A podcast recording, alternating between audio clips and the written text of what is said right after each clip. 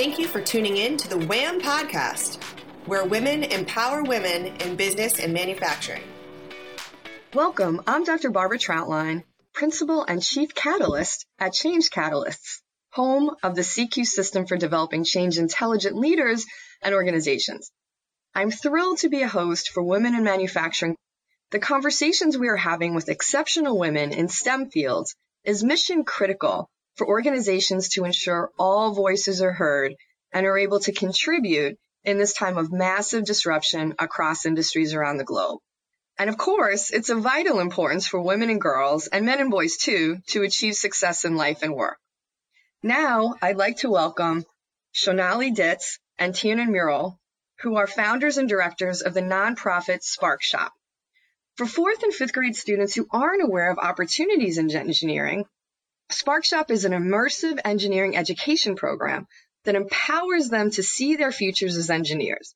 Unlike standalone or after school programs, SparkShop meets students where they live and learn and collaborates with their teachers to continue learning beyond their program. Shonali and Tiernan graduated from Northwestern's McCormick School of Engineering and went on to develop laser machinery and automotive components.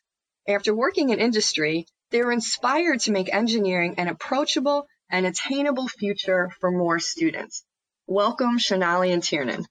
Hi, Barbara. Thanks for having us. Hello. Welcome, welcome. All right, so let's start at the beginning. Why did you become engineers?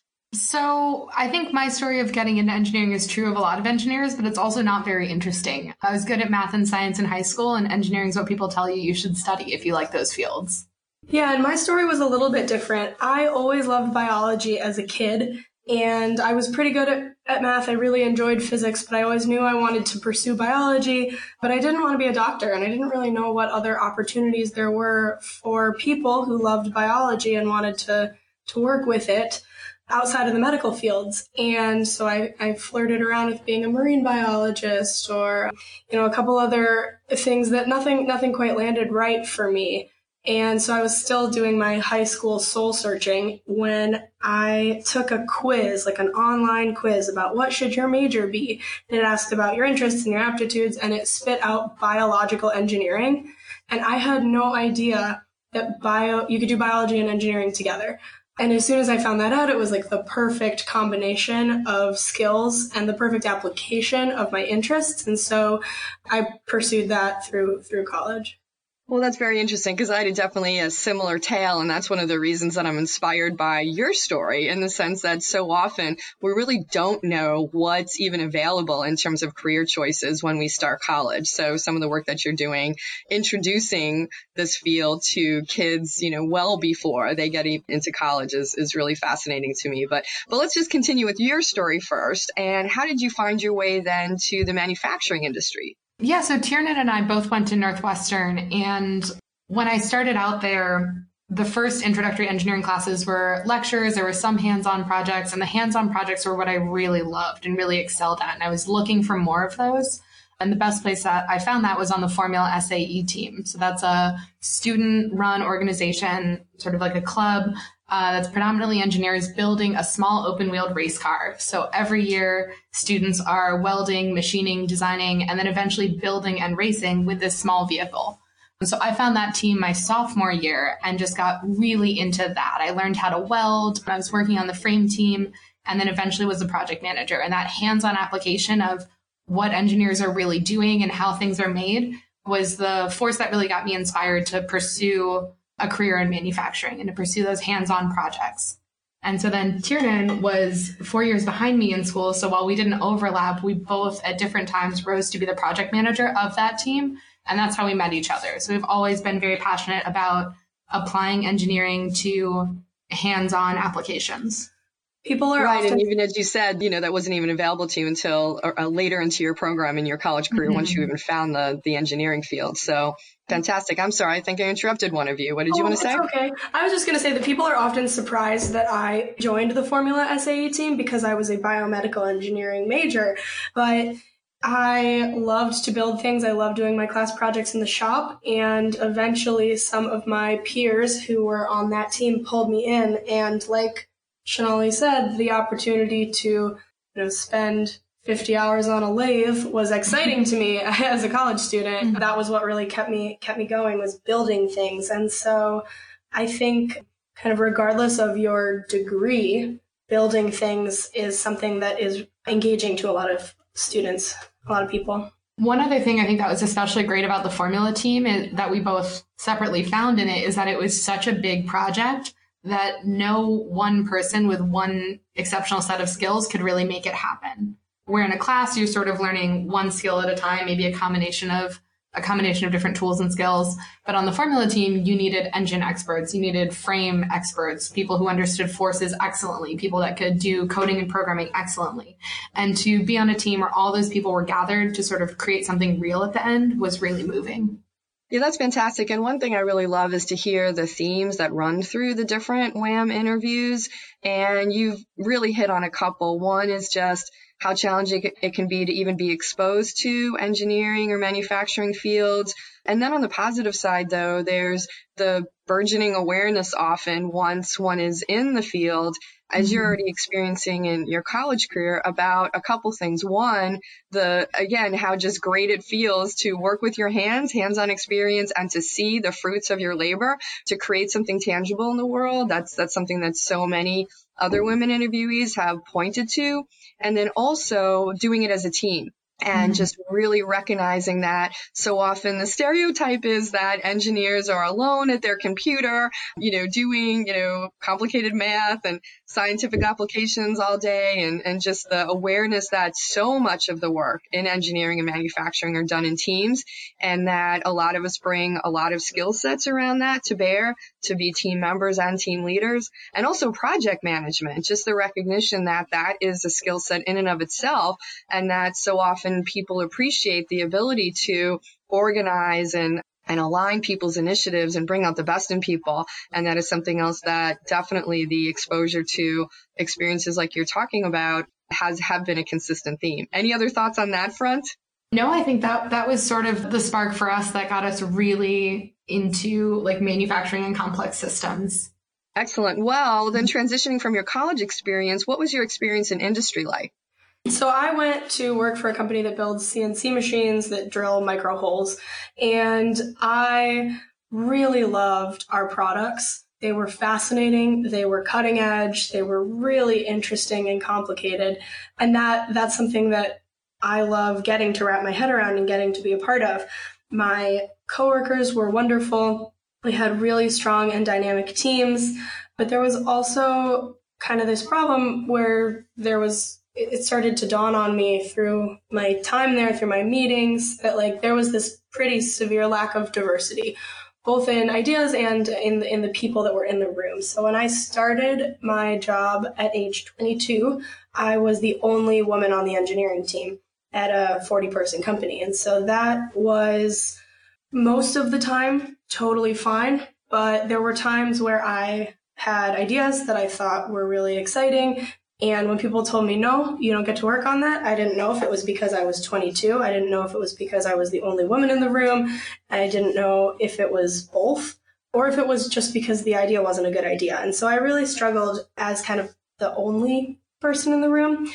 And to the credit of this company, they have since hired many female engineers. So it's not, it was perhaps growing pains at that point, but it's an interesting thing to be at a company that really prides itself on its innovation and to see a lack of diversity in, in that room because we all know that when you have people from different backgrounds with different life experiences and different educational experiences, you start to get much more ideas, much better ideas, and that, that leads to innovative and cutting edge solutions.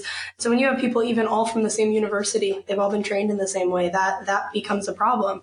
So as I was in industry, feeling like I was working on this amazing product, but not quite totally happy in my position at this company and struggling with the lack of diversity, I really felt called to take a little sidestep and to try to try to do something to address that problem. So is that why you decided to start Spark Shop or is there other layers to that onion? Yeah, I'll say it was it was largely that. So Tiernan and I were roommates at the time and had sort of followed these parallel paths a couple years apart where we loved the work we were doing and we knew that engineering was this fun and dynamic field, But we were also, you know, reading all the statistics and all the widely recognized studies that like there there aren't enough women in these fields and there aren't enough women coming up to pursue them. So it's not really a problem that's going to fix itself. And so, you know, we were we were roommates. So one night on the couch, I think we were talking about like what can we do that will that will do good for the world. And our first thing was like, should we be lawyers? And the answer was, of course not. Like we're we've studied engineering, we love engineering. We don't need to totally pivot. We want to make our field better, the field that we've already you know loved and invested in and learned within. So we decided to really get at the root cause that we felt was causing all these issues. So we got into education we decided that if kids early on, you know, before they have all the preconceived notions of themselves, knew what engineers really do and how many different skills you get to use in a day when you're in the manufacturing and building fields, then more people would want to pursue it. That's fantastic. And kudos for you for, you know, stepping back at such a young age, reflecting upon your experience and really stepping up to have others have different experiences. That just that aspect of your story alone is just extremely inspirational to me. So thank you so much for doing that, especially as a mom with two teenage kids. I, I, wish that they had some of the experiences that you're also talking about even before this age. That's fantastic. You know, we, we hear it so much too, even from our friends. Um, our friends who studied maybe business, any other field, and are out there working nine to five and are thinking, like, wait, you made a part that went on that car? Like, wait, that's what engineers do? That's very cool. And so we would love for them to have that that epiphany at 10 instead of at 25. Absolutely. So, how are you going about doing that? Yeah, so we we decided, you know, as a two-person team, we knew we had to be focused. We couldn't just try to get into every single school, work with every single kid. So we focused in initially on fourth and fifth graders. And fourth and fifth graders are at this sort of magical point developmentally where they're really open to forming new ideas about themselves. They're still forming their self-concept and defining themselves around their strengths in school. So we don't see a lot of kids in fourth and fifth grade who just say, I can't do math or I hate reading. Like you don't get that until a little bit later, luckily. So we're able to go in and really let them be engineers with us and build up that confidence to continue to pursue new projects. The sort of next decision we made was to work in their classrooms. We ran a couple sort of Saturday sessions to just sort of test out our experiments and our activities. And the kids who opt into a program out of school tend to be kids who are already opting into a lot and already are interested in engineering or robotics or coding. In some way, they're already sort of in the ecosystem of STEM education. So we decided to go into the school day and make a really big difference with students, with their teachers, and to sort of change the minds of kids who might not have signed up for something like our program before. Yeah. And so to do that, right? So we've decided we're going to teach kids who don't think they're interested in engineering. We're going to teach engineering to them. And so we had to address this question of like, how do we build a program that is engaging to kids who aren't currently being engaged in this educational ecosystem? Because there are lots of people that are starting to teach STEM in a very different way to elementary school students and to middle school students. And so we wanted to make sure that we did something that was extremely inclusive for the students that were being kind of missed in that process.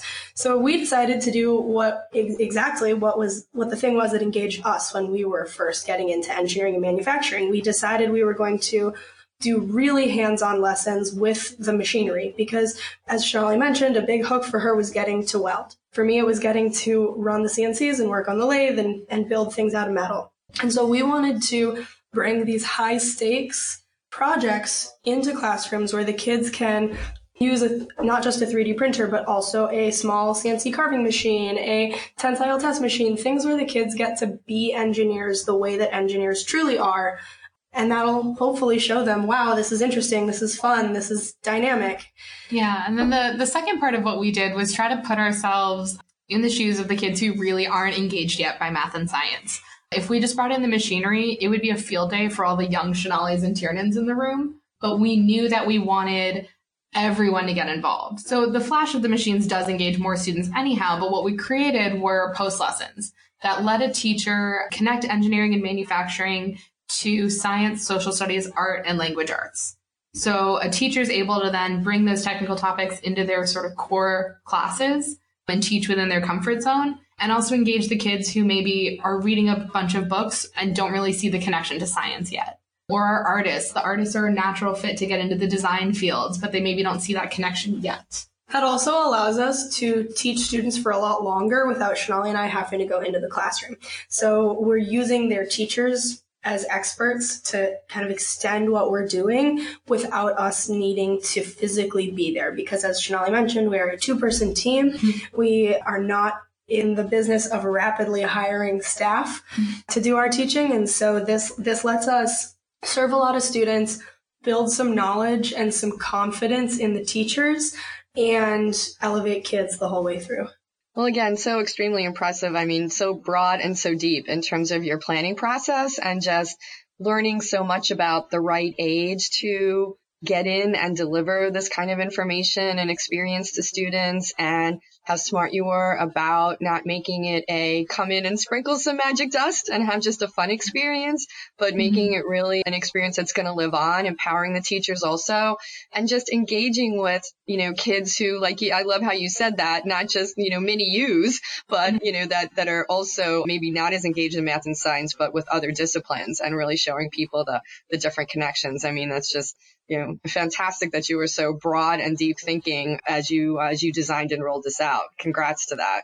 Oh, thank you. We we really like to say we designed it like engineers. Every single piece was tested. There was a lot of feedback at every way or every step of the way from teachers, from kids, from parents. So we owe a lot to them. Well, fantastic. Agile iterative design at mm-hmm. work. Continuous um, improvement. yeah, that's right. Absolutely. Well, fantastic. Well, well, you know, one fundamental question that might be in the minds of some of our listeners is do nine and 10 year olds even care about manufacturing? Yeah, they do. And and people are absolutely shocked that we'll teach something that sounds as quote unquote like dry, right? As dry as manufacturing to nine and 10 year olds.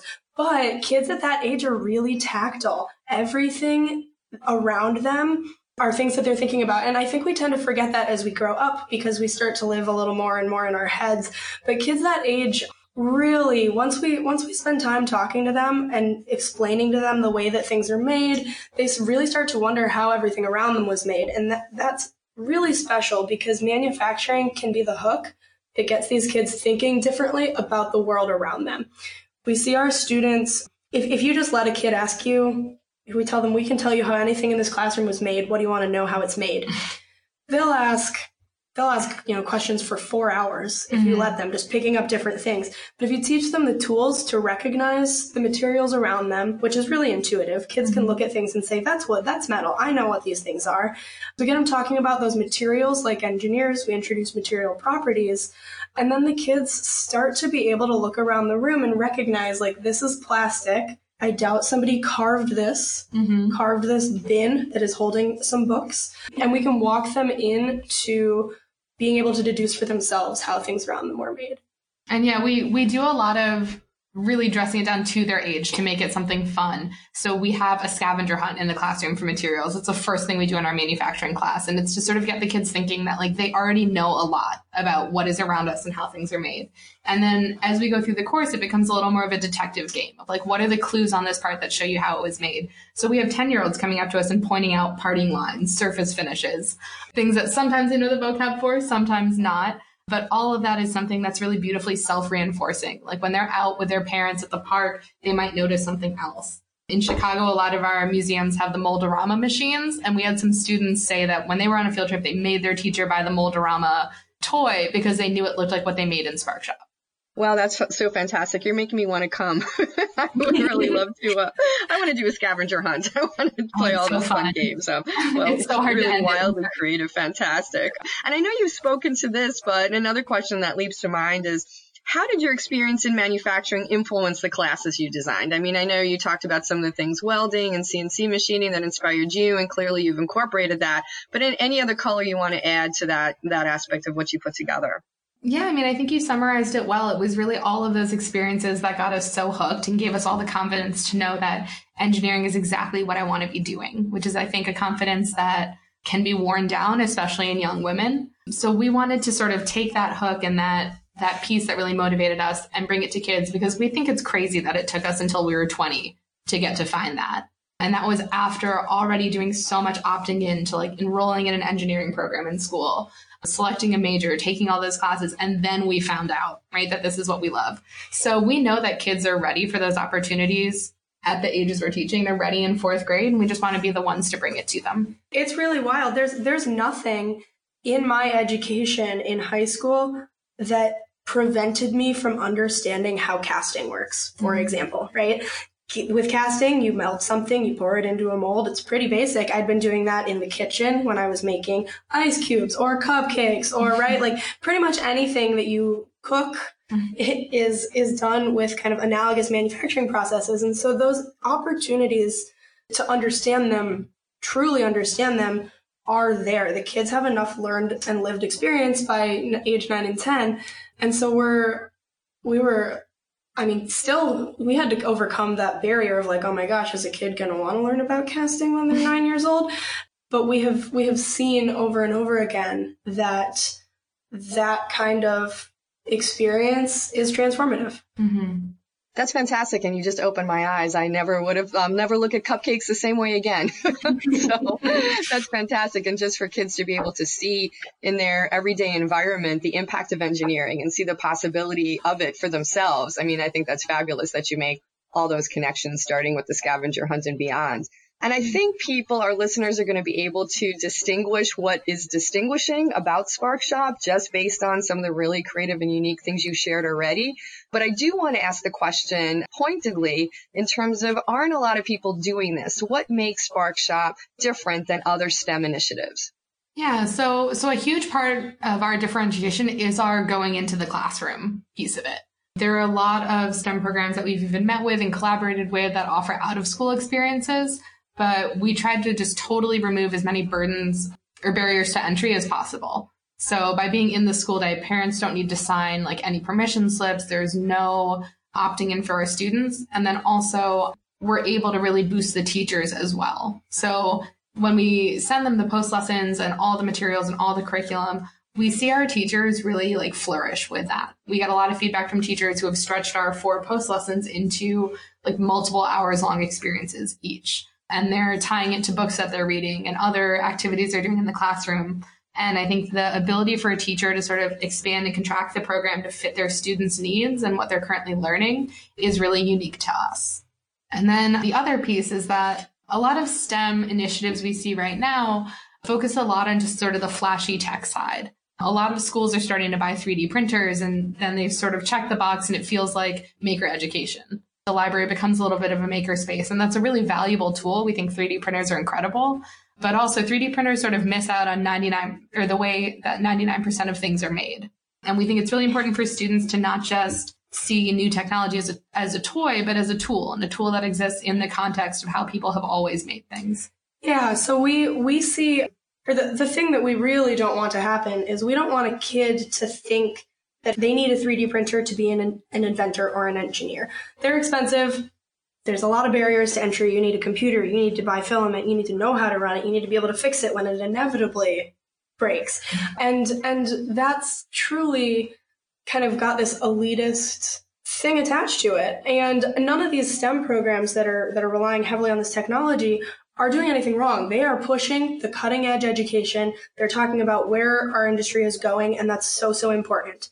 But our goal is to work with really young kids and to get them excited and engaged with the skills they already have. And so we wanted to develop a program that let kids be engineers and inventors regardless of what technologies they have. And so we showed them the ways that you can, you know, that things were done 6,000 years ago before we were using electricity, as well as what is coming up in this field. And that allows students to kind of place themselves anywhere on that timeline, anywhere on those projects. And we've found that that's one of the things you can do to get lots of kids, and particularly low income students, really involved in uh, maker education.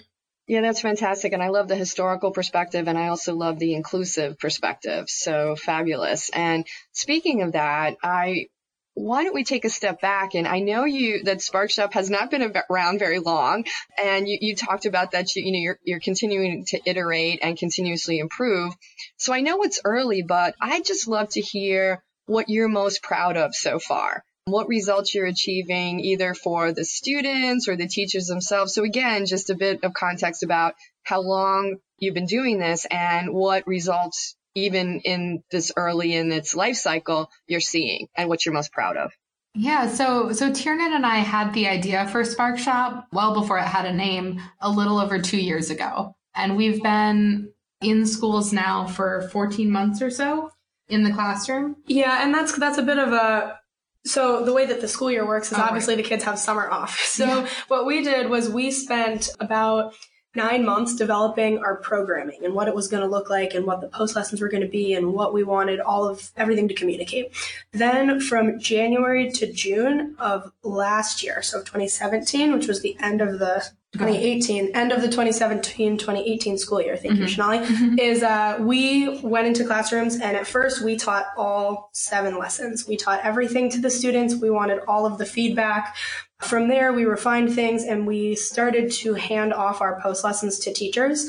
And even then, we'd go back and we'd meet with them and we'd get all this feedback and we'd revise the program over and over and over again.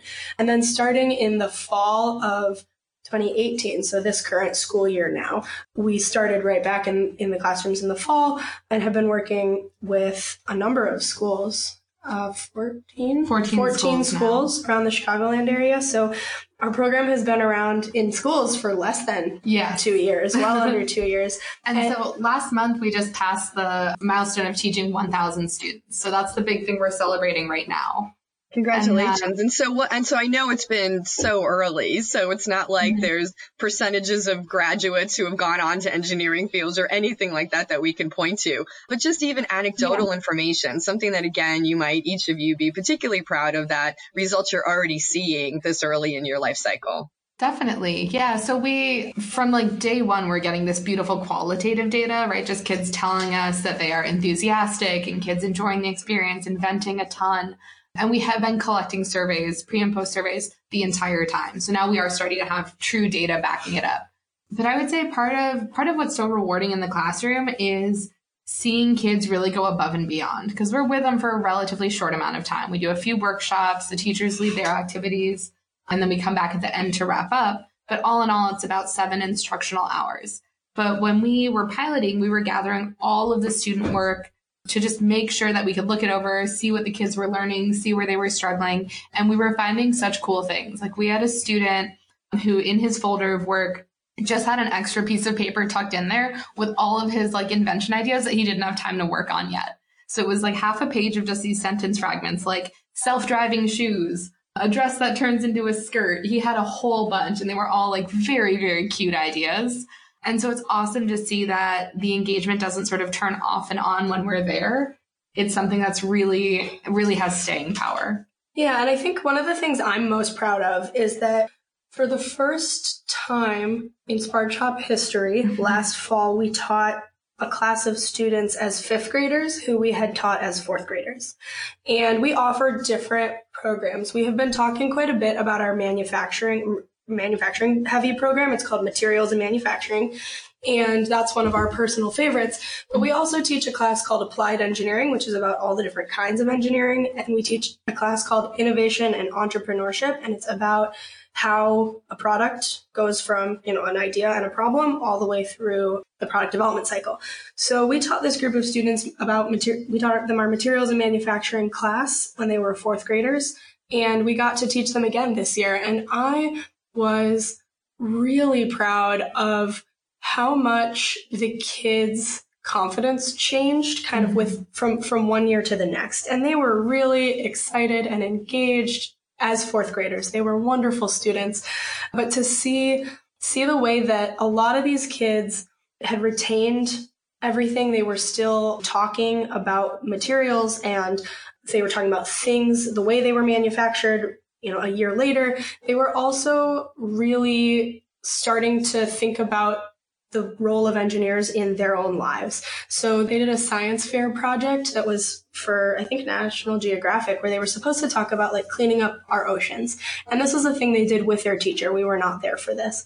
And one of the parts of their project was they were supposed to give a, a presentation and talk about the solution that they had come up with and who would kind of implement it and be involved on the project. And these kids really pushed in a big chunk about like the engineers that were going to build this device and how they were going to need a mechanical engineer to make it and an environmental mm-hmm. engineer to to understand the impacts to the environment and they were going to need a biological engineer to make sure none of the animals got hurt. And so mm-hmm. like it's really special to see kids start to put engineers as solutions to the, the problems in their world Well, fantastic. I love those anecdotes. And again, congratulations on your thousand student and being in 14 classrooms. That's an amazing accomplishment in such a short period of time. Yeah, thank you. You're welcome. So what's going on with SparkShop right now? Yeah, so we are we are totally focused on just putting our program in front of more students right now. We're definitely trying to grow our impact and to get more data, prove that it works, and just like have that effect on more students. How to change the lives of more students and more teachers. We we get such great feedback from the kids, from their parents, from their teachers, and we want to have we want them we want as many kids as possible to know that they could be engineers if they wanted to when they grow up. So that that just means getting into more schools and more classrooms. Yeah. So we're we're Chicago based. We're Chicago based nonprofit. Our rule so far has been we'll teach anywhere we can drive. Our machines right now go in our personal cars. Most of them fit and we will just get to the door of a school, unload, and sort of create our pop up makerspace in that classroom. So we've been in some suburban districts, we've done a couple expo nights, mm-hmm. and we're just trying to do more of all of that. Yeah, we're also starting a really kind of exciting new growth opportunity where we are starting to partner with local businesses to create outreach opportunities and to highlight the manufacturing that they are doing locally. So we're really excited to talk to kids about the manufacturing that is happening in their own communities. That is like a really wonderful way to make it personal and to make it real and to make it high stakes. And we know that a lot of businesses are interested in doing outreach and are feeling this shortage of engineers. And so it's a really beautiful kind of collaboration opportunity. So we're starting to build out those partnerships with companies that want to sponsor schools in their communities. So if anybody is interested, mm-hmm. we would love to hear from you. You can email us at hello at sparkshop.org or visit our website, which is www.sparkshop.org. That's fantastic. It sounds like an amazing sponsorship opportunity for local businesses, as you say, for companies, I mean, even national businesses, global, of course. And mm-hmm. also, you know, again, I'm, I imagining that you're inspiring many other listeners also who might be interested in sharing this opportunity with schools and, and teachers and, you know, administrators that they know. I mean, this is just, this is a fabulous opportunity and something that is, you've, you've shared is very unique and is, is again something that the, you know, schools I can imagine would be thirsting for in terms of ways to augment, supplement, extend their curriculum and really serve their students. Yeah, definitely. We we've also worked with some really interesting manufacturers who really customize the student experience too. So we worked with a lighting manufacturer that hosted a field trip and of course they also have the like demo rooms that show lighting in context in like a hospital and a restaurant and all these things. And so the kids were so fascinated by that. And then one of the activities that they added on was like building up a little flashlight and the, like every student was so engaged. So they got to see the engineering side, design side, and then do their own little manufacturing activity and take something home. So every piece of it felt like very custom to the business. It really built upon the kids' experience. And now they know that like that company is in their backyard doing stuff like that. Yeah, we're lucky that we're a small nonprofit and so we're quite adaptable. There's no set in stone yeah. way that a partnership needs to look. Yeah. We are also, as you mentioned, right, if, if people are listening who are not necessarily tied to a business but want to follow along with our story or talk about us, we are a new young organization. Our name recognition is not very high right now. and so we, we have social media accounts on Instagram and on Facebook. That's called CSEE Spark Shop. Mm-hmm. So people can follow us there and follow along with our journey and our growth. We're documenting things mostly on Instagram at this point. Mm-hmm. But we would love to hear from any listeners who have thoughts or opinions or yeah, especially people in manufacturing who who kind of feel our background resonating with them, who sort of see the same issues in the field and can also believe in addressing it at a young age. Well, fantastic. And we'll definitely post links to those different resources and sites that you mentioned on the web website. So if people want to go back and refer to that, we'll also get it posted there. Absolutely. So, in conclusion, any closing comments for our audience? Anything else? Last comments, last remark that you that you'd like to share in addition to all the wonderful information that you've already shared with us? I think I just want to acknowledge how much the the manufacturing industry has done for me and for Shonali. I really feel like my life and my career was mm-hmm. was built the way it was because of how many people in the manufacturing industry opened doors for me. I've, and I've talked here a lot about how I, you know, I felt like I was the only one and I was so alone. And in some experiences, that was true. But in many, of my experiences, people in the manufacturing industry are hungry for new talent. They are open to new ideas. They are welcoming. And so I do want to acknowledge those wonderful people and those wonderful attitudes because that is what allowed me to be where I am today. So I just want to kind of say that that this industry has given me so much and that's why I am comfortable being somewhat critical sometimes and then also investing back into it. I don't want it to seem like it's all bad. yeah, I would I would totally agree that that the manufacturing industry we think is something that's so dynamic and something that can be so cool and that's what's really driven every step of our program and really our our teaching approach to how we get kids really hooked on the technical fields and we think that's sort of the the perfect solution something can be incredibly hands-on incredibly connected to a student's life and be relatively high tech. It can be the stuff that we all learned well after high school into college on the job and still be age appropriate for a nine or 10 year old. Well, fantastic. Thank you both so much for sharing your inspiring story and for your tangible advice and for taking the time to engage in this vital conversation with us today. It was much appreciated. And again, it was truly inspiring what you're doing. And thank you so much also to our audience for joining this conversation. Please continue to stay tuned and engage with us at Women in Manufacturing Talk Radio. I'm your host, Dr. Barbara Trautlein. Thanks so much. Talk soon again. Bye for now. Thank you for joining the WHAM podcast, where women empower other women in business and manufacturing. For more shows like this, go to whampodcast.com. That's whampodcast.com. Thanks for tuning in.